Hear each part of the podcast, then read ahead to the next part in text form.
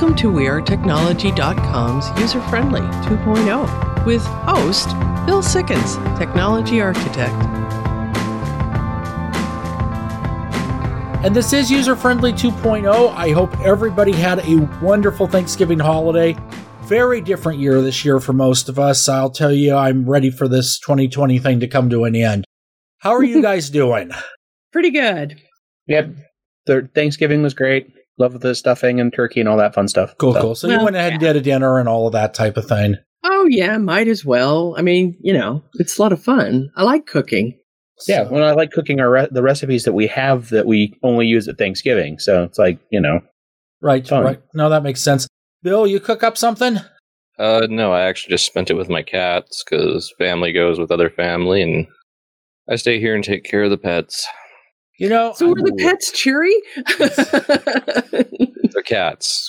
the cats. You you you tell me what they are. I don't know. My cats like are cheery, cats and sometimes cheery. it's uh, they're fuzzy buddies. yes, you, you should introduce more catnip. yeah, there you are. There you are. Well, this week we're going to have a look back show. oh, clip show time. Oh no. But we're going to look at some of our past interviews. Um, you know, it actually is a lot of fun to do this. We do these a couple of times a year, and we get some really good guests out there. And this year has been no different, even with COVID and everything else. So, with no further ado, let's take a look and see what we got. This week's show is sponsored by We Are Technology. We Are Technology is your one stop shop for application development. In this day and age with COVID, with many of our businesses having to move online, we can help you with that in a cost effective way. Get your clients something to do through your website, increase their experience, put together a phone app, get your website to accept payments, or come up with something new. Give us a call. WeAreTechnology.com. So we're going to jump right in and join Bill, Jeremy, and Gretchen with their interview of Phil Ortiz. Hi, hi, how are you doing? We are well now that we got through our little technical thing there. how are you doing this morning? Oh, back from a convention uh, uh, that went very, well, and uh, I, I sold a lot of my uh, my art, original art. Now, now I'm busy uh, replenishing my art supply, my my original art, because I have another convention coming up uh, this weekend. Well, that's always a over in sell your original stuff. yeah, well, you know, I, I I've come to learn that people go to conventions usually for uh, you know to purchase original art, and they like to see the artist draw in front of them, and uh, you know, it's it's really uh, a lost art. What would I do in particular? Right. It's a long story, but um, but they love uh, artists who who uh, who draw in front in front of them. No, that sounds amazing. So I know you've worked on a lot of animated projects. Uh, tell us about one that you're proud of. Um, geez. Well, I've been uh, illustrating. I've been a uh, professional cartoonist since 1978. Um, but I'd have to say, well, yeah, The Simpsons. The Simpsons is uh, probably the best gig of my entire professional life because uh, um, it it took on a lot of controversial um, topics, and it was considered like a milestone for television, just like you know, all the family was a milestone. Mary Tyler Moore was a was a milestone. So I guess uh, the Simpsons were a milestone for for animation, for television animation. No, absolutely, I would have to agree. I'm a, I'm a huge fan and we've even seen you actually at one of the Comic Cons do a drawing for um, a panel, and it, it, was really fun to watch you draw. oh yes, yes. I, I, I, give as many panels as possible when I when I go to the Comic Cons. Yeah, absolutely. Absolutely. So now, which medium do you work uh, in best, film or printed? Do you think? Uh, what was that? Film or what? Film or printed? Print. Uh, Printed meaning, can you specify a little? Like the comic books. I, I when I did research. Oh, oh, I see. Uh, yeah, I, I'm still doing the Simpson comics after 20. This is my 24th year. Oh, wow. I, I just finished issue 242. Wow. So, uh, but you know, there are uh, maybe three more freelancers that uh, pick up comic art. So but uh, out of the 242, I I may have touched on at least 200 of them. That's still a lot. That's amazing. And even if the uh, the show is canceled, the comics will keep going on. I'm having a hard time believing the show's going to be canceled. It's it's it's gone on pretty well. You've even lost um, actors, you know, but still goes on. Oh yeah, you mean voice act- voiceover actors? yeah, yes. yes. Oh yeah. Well, two main ones passed away: Marcia Wallace, who did the voice of Mrs. Krabappel, and uh, Phil Hartman, way back at the beginning. Um, he did several uh, voices too, and he Phil Hartman was supposed to be a shoe in to be the voice of Zapp Brannigan in Futurama. Oh, really? But- Really? But you know the the the facts about what happened to, to Phil Hartman. Yeah. So uh, uh, they had uh, um, the one who did the voice of Fry. Oh, jeez, ah, his name eludes me. the guy who does But Fry? he, Uh, isn't that Billy West? Billy West, Billy West, yes, and he ended up doing uh, Zapp Brannigan. But he he sounds like Phil Hartman as it is. So I think uh, yeah, he he fooled picked me. right. Yeah, uh, right. He uh, he does uh, several uh, cartoon shows. Uh, he lends his voice to several shows. so I have a question for you. So for Yeah. people who wish to follow in your footsteps, what kind of advice would you offer them? How best can they prepare for a successful career like yours? Well, for animation, um, they do have classes, uh, and they have schools, professional schools, uh, such as CalArts here in California, and they have classes in animation in some high schools. Oh, really? Uh, I wish, yes, I wish there, they had those classes when I was going to high school. I would have taken them, but uh, uh, there are various uh, uh, sources on how to uh, uh, animate and storyboard and layouts and and um, design. So um, my advice is, if you want to learn how to draw correctly, you have to take two classes uh, perspective drawing and life drawing or figure drawing. Um, those two go hand in hand, and uh, believe it or not, that's what the studios are looking for for people who can do that, or who have taken those classes. Yes, Yeah, that makes a And, lot of uh, sense. Right. And my uh, other advice is when I give talks to children at uh, grammar schools for, let's say, for career day, I tell them don't throw any of your drawings away, no matter how bad you think it, it looks. Keep them all, because when you become a rich and famous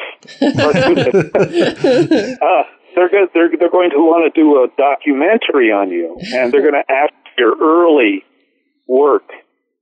And uh, I regret that my mom accidentally tossed a lot of my grammar school artwork, and I was just uh, an A plus student in in in, uh, in art. in yeah, but there was nothing I could do about it now. But it wasn't intentional. I mean, she just thought it was something that you know was headed for the trash or something. She didn't look in certain. No, I had them in boxes, and I guess she didn't open the box. And, I, that's Well, happened. It happens, I'll tell you. And uh, I, I can go into stories on that myself, but I won't. yeah, favorite toys being thrown away Oh, by yeah. parents. Oh for no. some for some people, it's like comic books. You know, the parents throw old comics and things like that. And but um, you know, I was just unfortunate to to put those things in the box. If they were exposed, I mean, out of a box or something, she would have saved them. right. Oh well. Well, well, you know, it happens, and it's always that item that's worth a hundred thousand dollars. It seems. Oh yeah, yeah, they could go that high. Yeah. so Hmm.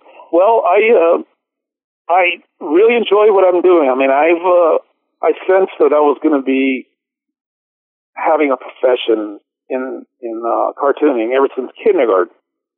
Um, what what made you what made you sense that? Well, uh, when I was in kindergarten, I remember I, a lot of facts about kindergarten. Uh, uh, when I started this, uh, kindergarten, I, there was a table and a round table. I even remember the shape. It was a round table with a little mound of, of coloring books. And those old Crayola crayons, you know, the ones that are like an inch thick, Yeah. those real, real fat ones. I used to kind of nibble on them and put salt on them and chew on them. No, I'm kidding. Uh, But uh, no, they. Uh, I was the second and last one in line, and so there were only like two left. And uh, the one I ended up picking up was the original version of uh, the original adaptation of Disney's uh, uh, Shaggy Dog, the movie, because this was 1959. So I I uh, I started, you know, coloring, and I figured this is really interesting. It's entertaining, and um, I just thought yellow was a very bright, comfortable, warm color. So I started coloring the people's complexions in the coloring books yellow. And I don't know if it's a, if it was a premonition or whatever that I ended up doing working on the Simpsons, who are yellow characters, but I don't know. It's just a coincidence or whatever. But um, we'll be back after the break.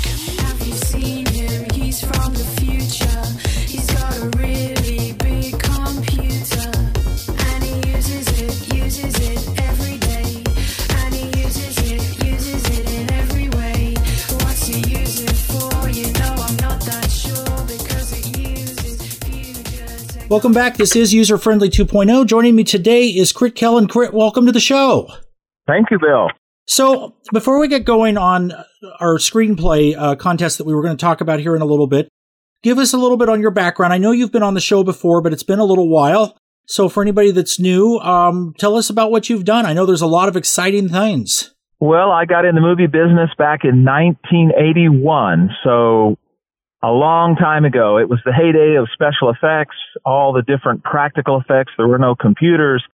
There wasn't any of that kind of CGI type stuff. And so everything that had to be done and made and stuff had to be made by us and make it work. So we really were grounded in the practical application and, and physical solutions to all of the wonderful effects that we saw in, in early movies.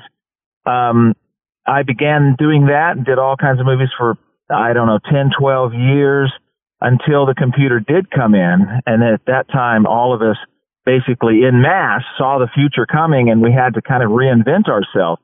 A handful of people stayed doing practical effects, but most everybody else segued into something, obviously computer. I segued into story and screenplays and how the movies uh, actually begin. I mean, it was always a mystery to me, not a mystery, but kind of an interesting thing to me that's like, well, we're making all this stuff, you know, this monster or this spaceship, but where did it come from? Why, you know, where, where did we get this? And it was interesting for me to see that it came from this story, this idea that somebody had, this initial kernel of a thought that then turned into a screenplay, a script. And then from there, it all got doled out down the line for people to make or invent and stuff. So I went that route to kind of go to the source of the story, the source of uh, where the movie was even coming from, and learned how it was structured and how Hollywood puts it together to uh, basically entertain us. I think in a standard and a type of format, I guess it would be that's used all around the world. I think we can tell kind of a difference when we see like a European movie, but for the most part, everyone follows this kind of generic um, uh, form that Hollywood pioneered, and so I I started in that and and learned from who I think was the best. And now I teach at the largest university here in Utah, Utah Valley University. I teach all of those principles of screenwriting and uh, and script writing here at the university. Yeah, and I know uh, you and I have been working together on some software and some different things over a little bit now, which is definitely where the computer has changed a lot of the things we work on. And I guess my next question for you would be is back when you were working on set and all of that type of thing, if you had to pick a favorite project, tell us a little bit about that and some of the things you enjoyed doing. I think when I get asked that question, uh, my mind defaults to uh, John Carpenter's um, Prince of Darkness and, of course, uh, Tim Burton's Beetlejuice.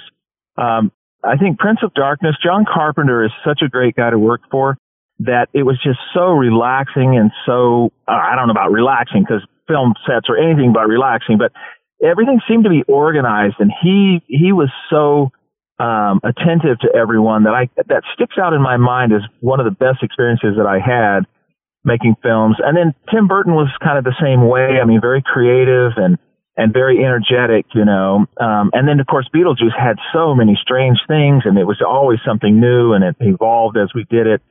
So obviously, then Beetlejuice went on to be as popular as it is now, which I think probably enhances the memory. You know, it may not have been quite as good as we thought, but um, but it was really good, and it was a lot of friends that I had on that film. I actually turned it down three times because it was such a strange screenplay, Really? such a strange story. Yeah, you couldn't make heads or tails of it, you know. Um, and so it was like, oh, this will just be ridiculous. But I had a bunch of a bunch of my really close friends were already working on it, and they said, no, no, no, you have to come down here. You've got to come and see, you know, what's really happening. And so finally, I I did, and I went down there, and I'm sure glad I did. It turned out to be such a great experience. But yeah, I would say those two films really stick out. And and it, I, I want to come back and say, well, it was about the cool things that we made and all that. But really, it was the people. I mean, everybody on Beetlejuice, um, like I say, from Tim Burton down to Robert Short, Robert Short's Productions, um, and all the people that we uh, worked with really, really made a lasting impression, and and it sticks with me today.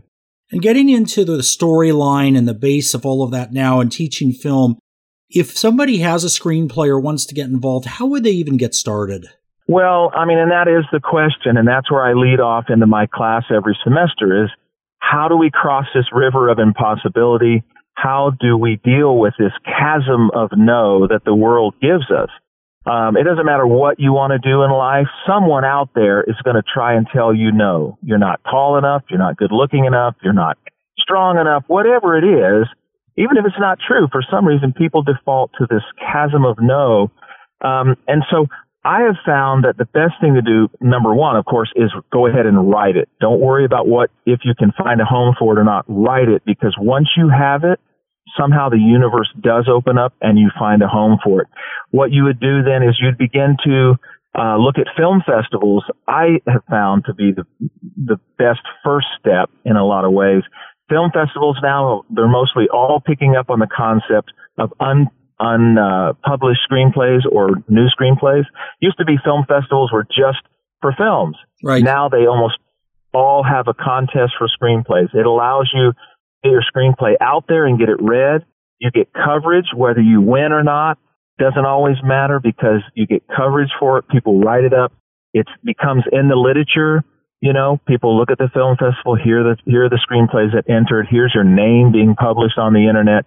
And so I think that's a, a, a big start. And then there's some other uh, online presence that people can look at as well for unpublished screenplays. Now that sounds absolutely incredible. Now it's a very interesting thing that there's more than just seeing movies at a film festival. Not something I knew either. So uh, that sounds like a great place to get started with that type of a thing. And I know upcoming we're going to have you back on here, and we're going to be doing some things where it might be possible for our listeners to submit their screenplay. So we'll talk about that a little bit more a little later in the year. But uh, Crit, thank you so much for joining us today, and thank you so much for this information. Thank you very much. This is User Friendly 2.0. We'll be back after the break.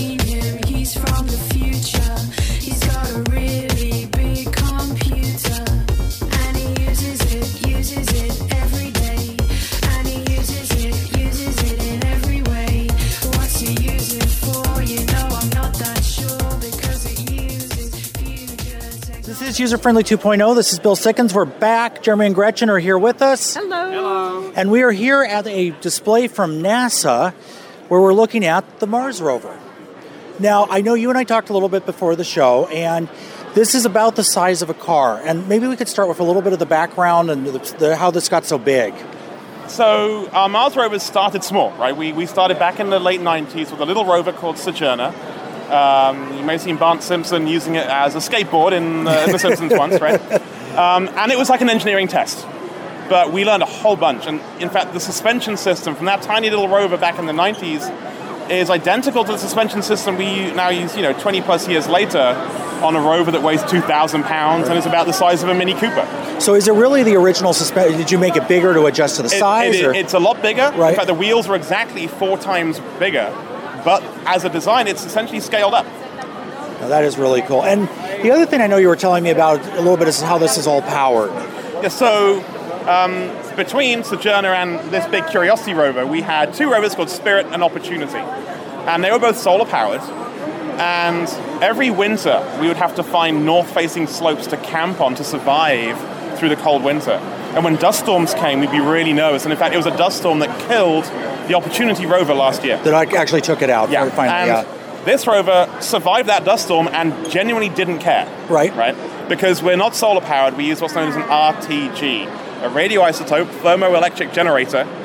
It uses plutonium, not as like a nuclear reactor, just a natural decay of plutonium 238 that puts out a whole bunch of heat. Okay. And we have the hot rock in the middle, we have fins that are exposed to the cold air on the outside, and that gradient of temperature is enough to generate about 85 watts of electricity. Use something called the thermoelectric effect. Right. Right. Now, those 85 watts aren't enough to run the rover all on its own, and so inside the rover, we also have a big lithium battery, and we use the RTG kind of like a trickle charger. So we'll wake the rover up in the morning, we'll be awake for four to six hours, depending on what we're actually doing. Then we'll go to sleep, we'll trickle charging the battery, wake up again, do a communications pass, take another nap, right? And so the rover, you know, much like a cat, spends most of its life napping and Right, right. recharging, right? Yes. An idea that I actually totally can support, but uh, okay, I, I, you know, I was listening to the part where you said that the dust storm took out one of the rovers. Okay, so I have like a stupid idea. Can you send one of these up with like a, a little um, brush to clean off the? the so yeah, the so solar so it's like why why didn't you have something to clean them, right? Yeah. Right. So the problem, so that mission opportunity, the requirement was for it to last 90 days. At 14 years, a dust storm took it out, right? Right. And So it so, lasted really so it, it did fine, right? um, but you could say, you know what, uh, windshield wipers, um, or get the solar panels and, and, and rattle them around, or like film on the front you can wind across. Right. Um, all of those cost, and it's not only the money, it's the weight, it's the power they need, it's the complexity and the risks they bring with them. What if your windshield wiper got stuck in the middle, or it was just scratching the glass and making it even worse, right? Um, and so, better is the enemy of good enough, right? We got our 90 days and a little bit more. Yeah, just right? a touch. You got longer another my car, Another so- 5,100 and some odd days. But there's also the could you go and fix it? Well, if you want to go and fix it, you'd be sending another rover that's now 15, 20 years newer. That rover's going to be way more capable than that old one. Right. So why not just send the new rover? yeah. Right? So it seems like there just is a lifespan, and that's yeah, that's yeah. what you're dealing I mean, with. Curiosity was designed to last two years.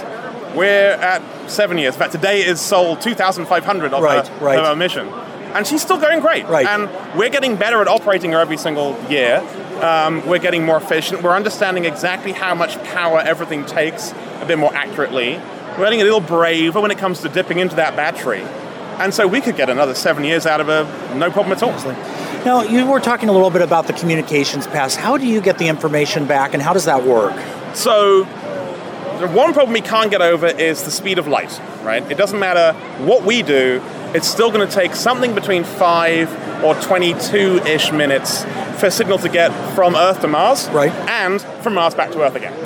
And we'd love to sit at our desk with a joystick and drive this thing around and point the cameras and zap the rocks, but we can't do that. And so, what we do is when the rover wakes up in the morning, we send commands directly from the Earth straight to the rover. Right. It's got a small antenna that it can point at the Earth to receive those instructions, and it takes about 20 minutes or so for basically us to send it a big email saying, "Hey, here's what we want you to do today." Right. And that has a read receipt on it. And the read receipt is it turns its radio back on for five minutes, goes beep, and we go, great, it heard us, it's now using these new commands. Uh, the first command is turn your radio on for five minutes, right? And so that's called the beep.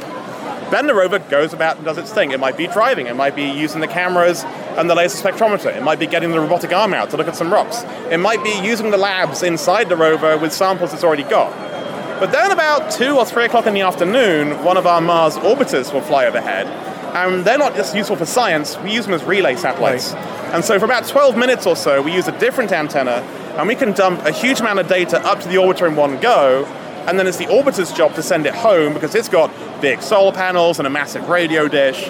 And so, in terms of kind of efficiency of getting data home, it's way, way better than us trying to trickle it home ourselves through a small antenna. Okay, so you actually have two methodologies then really in place to be able to communicate. Yes, yeah. And the one would be just like a communication satellite we use here. Yes. So that's cool. So tell us a little. We'll be back after the break.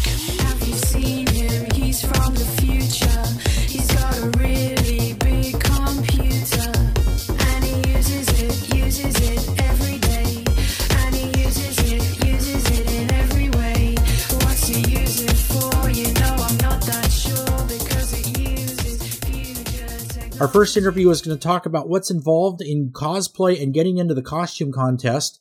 And our guest is the director of that department for the show. So with no further ado, live to the floor, Silicon Valley Comic Con 2019. on my events. They're people that have no clue. They have no idea they're joining a costume contest until I approach them mm-hmm. and invite them in. So now that's interesting. So you actually go out and invite people to come in. It's not just to sign up. Yeah, we, we you know we'll sit at the table, but we also walk around. And if we see something that catches our eye, we'll encourage them to come over to the table and sign up. Some people, you know, they do their costumes because they want to do the costume contest mm-hmm. to see, you know, how they, how how how it works. Uh-huh. Some people they just want to walk across the stage. They don't care if they win a prize or not. They just want to. They just want people to see it. And with our, our venue here, it's recorded, it's shown, and so they can go home and they can they can review the thing and they can relive their you know their, moment on Yeah. stage. Their moment on stage. I know personally, it's very for us. It's been very addictive, at least in the sense once you get out there, it's just like it's one of the coolest things you can do. Cosplay, and I being able to show off is uh, Yeah, 'cause is important. So Yesterday, I had a family come up, and they were all dressed, but we had meet, reached our capacity. right, But the little girl was just too, too cute. They had just left just because you were coming up. And I says, go get them. They're good. I'm, I'm gonna, because I'm in charge. I can make that call. right, right, right. Of course, yeah. you see something special or phenomenal, I'll go over what my limits are. Right. Be, and half, nine times out of ten, you know, they might win. You know, they'll win something. But then at the next event, I'll see them come back on their own, and that's always that's always fun. And then watching people who've been doing it for a while, and then they get pointers from the judges on how to improve or you know be more confident. And it's amazing to watch the transformation from event to event as they, they as they learn and they grow and they feel more comfortable and they have fun. And that's the that's biggest point. that's the biggest key to the costume contest is to have fun doing it Yeah, I agree. the trophies are just a little perk you know they're not they're not always you know there but we have fun we get people out there we you know they have fun I think from one of the things I've been seeing here, especially, is the quality of a lot of the cosplays is just through the roof. I mean, you see some just incredible. It's like it could come off a movie screen type things. yes No, Yes. this, this is a great event all around the mixing of the science and the arts together, and um, yeah, it's just it's it's extra special. So, if you have someone that would like to do a costume or a cosplay, how do they get started? Well, they they look at the character if they're if they're going after somebody specific from a show or a comic strip or a movie. Look at the character. Is it somebody they would feel comfortable making a representation of? And then do they want to be like an exact copy of that person? Or do they want to personalize it and make it into their own? and that you know there is a little bit of a planning. I've had I've had kids come in with sketchbooks of how they started before they even went to the fabric store to get fabric or the supply store to get the, the foam and the other parts for creating creating an outfit. I know some of the mashups, like what you're talking about, are some of the funnest things. Uh, there, there's one here that's one of the most unique, which I believe is Mick Thor. And uh, it's Ronald McDonald and Thor, like from the movie. Yes. And I liked the Native American Captain America. Yeah, I yeah. thought he was really interesting. He was Yeah. he he really surprised me. I didn't see him when he signed up, but when he went across Oh, the stage, I'm like I'm like, how did I miss this? because that again would have been one that I would have said, "Hey, come on over and you know, yeah, join the fun. Come join the fun." Because people will find the unique. They will find the piece that makes it them and personalizes it into I'm going to ha- I'm going to make this character, I'm going to create it, I'm going to have fun and I'm going to own it. yeah. I'm going to make this costume and I'm going to own it. I, I've kind of done it with uh, my Jedi character. It's, Yeah. it's it's a race that you don't you only see in one episode of one of the cartoons, and uh, I just like the character. But it doesn't matter because there's no rules on that. You do what you like. Exactly. Yeah. You know, and sometimes you may have a contest that is somewhat themed. You know, like focusing on just anime or a certain type of anime. Or, you know, we'll have mostly we keep it pretty much open, but we'll like do most original anime, which is like something that closest resembles an anime show that's out there Right. that's a, a original design that's unique you know and they're doing their best to represent the theme of the event So, how do your categories work here? I know we talked a little bit about some of the different things for amateur to professional, and you had a very unique way from anything we've seen before of being able to divide that out, and it seems like something that would really give everybody the ability to jump in and participate. well we we have we have the, the categories for levels of creativity we also offer best of show best of, best group um, best portrayal of the event. And then we also have judges choice where our judges can pick their favorite. And we and then we had the audience choice award. The the characters that went across that made the most impact to the audience. And their presence on stage and they they, they received the the audience or the, the two officers in the big popple boxes. You know that those were really unique. And with the with the categories the novice is if, if you've never been in a, in a contest before and you haven't won anything that's considered a novice. Um, the next level the intermediate journeyman you've entered three to five contests and you've won at least once um, for the master, you you know you have ha- you'll need to have won at least three or four times at various events. Doesn't have to be in your level. You know, you you may and we you know this this year we did something a little different. We had the best newcomer. That's somebody who had never participated before. It was their very first time making an outfit and and having that energy to come up and go across the stage with their with their you know the outfit on. And you know it's fun watching the people go and watching them straighten up and just get that proud moment of I got this. And it's it's really fun. So, any advice for next year? for next year? Don't be shy. Come sign up. And sign up early because it does fill up. yes yes it does. So, anything else you want to tell us? um, be creative make something that makes you happy and be brave enough to share it with others come sign up for the contest So, something to check out for next year, definitely, and go online and check it out for this year at SVCC, hashtag SVCC. This is user friendly recording live at the Silicon Valley Comic Con. We'll be back after the break.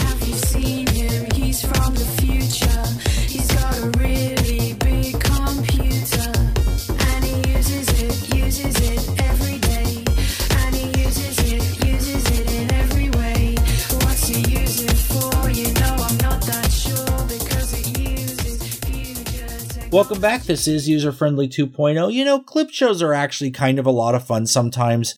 It is fun to look back, and we've been doing this for a while, and I've gotten some incredible people on. And, uh, you know, I think it's kind of fun how these things stay relevant, like The Simpsons. And when you talk about Silicon Valley now, Silicon, it's, uh, you know, kind of interesting to see the blend of all that going together. Crit's always been wonderful to have on the show. And you know, going forward, um, I'm going to start this with you, Gretchen. If you had to pick just anyone and they would do it, who would you want to interview? Um, actually, my choice would be George Lucas. Okay, now I can't say that comes Um, as I a think shock. be- no, no, and actually, I, I I think he would be a wonderful person to sit down and have a conversation with. Um, just just there's just so much history there with the creations and of the of the uh, franchise that he made, and then there's companies like ILM, Right. all of the fantastic things they've done for not just the Star Wars movies, but other movies. So when you watch films, I'll often see ILM as being, you know, a contributor to making some film really awesome. Um, and I think if I had a second choice, uh, I, I, I wouldn't mind having a conversation with Dave Filoni. Okay, That'd be I, cool. I can't say that comes as a shock either.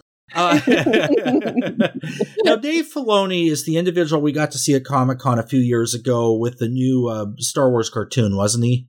Uh-huh. Yes. Yeah. Yeah, okay. he was saying that they were going to complete it, and boy, did they do an awesome Yeah, job. Yeah. No, I think I think he'd be a neat person. They both both would be great. All right, Jeremy, your turn. Who would you want to interview? Well, I'd really like to interview Adam Savage. I think that'd be kind of fun. Okay, so tell us a little bit about Adam Savage. I know you did the builder uh, workshop with him. Okay, well, you know, he he started out making props and things for commercials and TV and movies, and then moved into uh, acting on television with MythBusters and building things. They built all kinds of stuff. It's like you know, whenever they had a, a themed show, he had a costume for it, and I kind of think that's really cool. And now he's you know uh, in his cave in San Francisco, filming things, building this, fixing that, and you know, doing stuff that's still making props and entertaining and doing things. And I think that's really cool, and I want to talk to him about it. Now I heard. So, Bill, I, I, I'm going to tell you in just a minute here, right when we get to the end. But I heard a rumor that they're doing another builder workshop. I, as far as I know, they are. I don't have a whole lot of information about that, but if they do, I want to participate. So, who would I like to interview, Gretchen? I think that's what you were going to ask me. yes, that's Just about. exactly what I was gonna You know, there's a couple of people that I really like their work, and this won't come as a shock to anybody that knows me, but Tom Ellis and Lesley-Ann Brandt uh, from the Lucifer Show, and they've done a number of other things as well. Absolutely incredible performers. And another person I'd love to talk to, if I could just pick anybody, would be Freddie Prinze Jr. I mean, not only is he great at production and the, the work he's done, but he's also an excellent chef, which is not something that everybody knows about. So, you know, be cool. We'll see what's coming up here in the next little bit and give us a call and let you know what you think. 503 766 6264, one user friendly on Facebook and Twitter. Until next week, this is User Friendly 2.0, keeping you safe on the cutting edge. User Friendly 2.0 is copyright 2020 User Friendly Media Group Inc. The views and opinions expressed in this show are those of the host and not necessarily User Friendly Media Group Inc. or the station. Music licensing by BMI. Hosting provided by WeAreTechnology.com. Podcast available at theanswerportland.com or userfriendlyshow.com.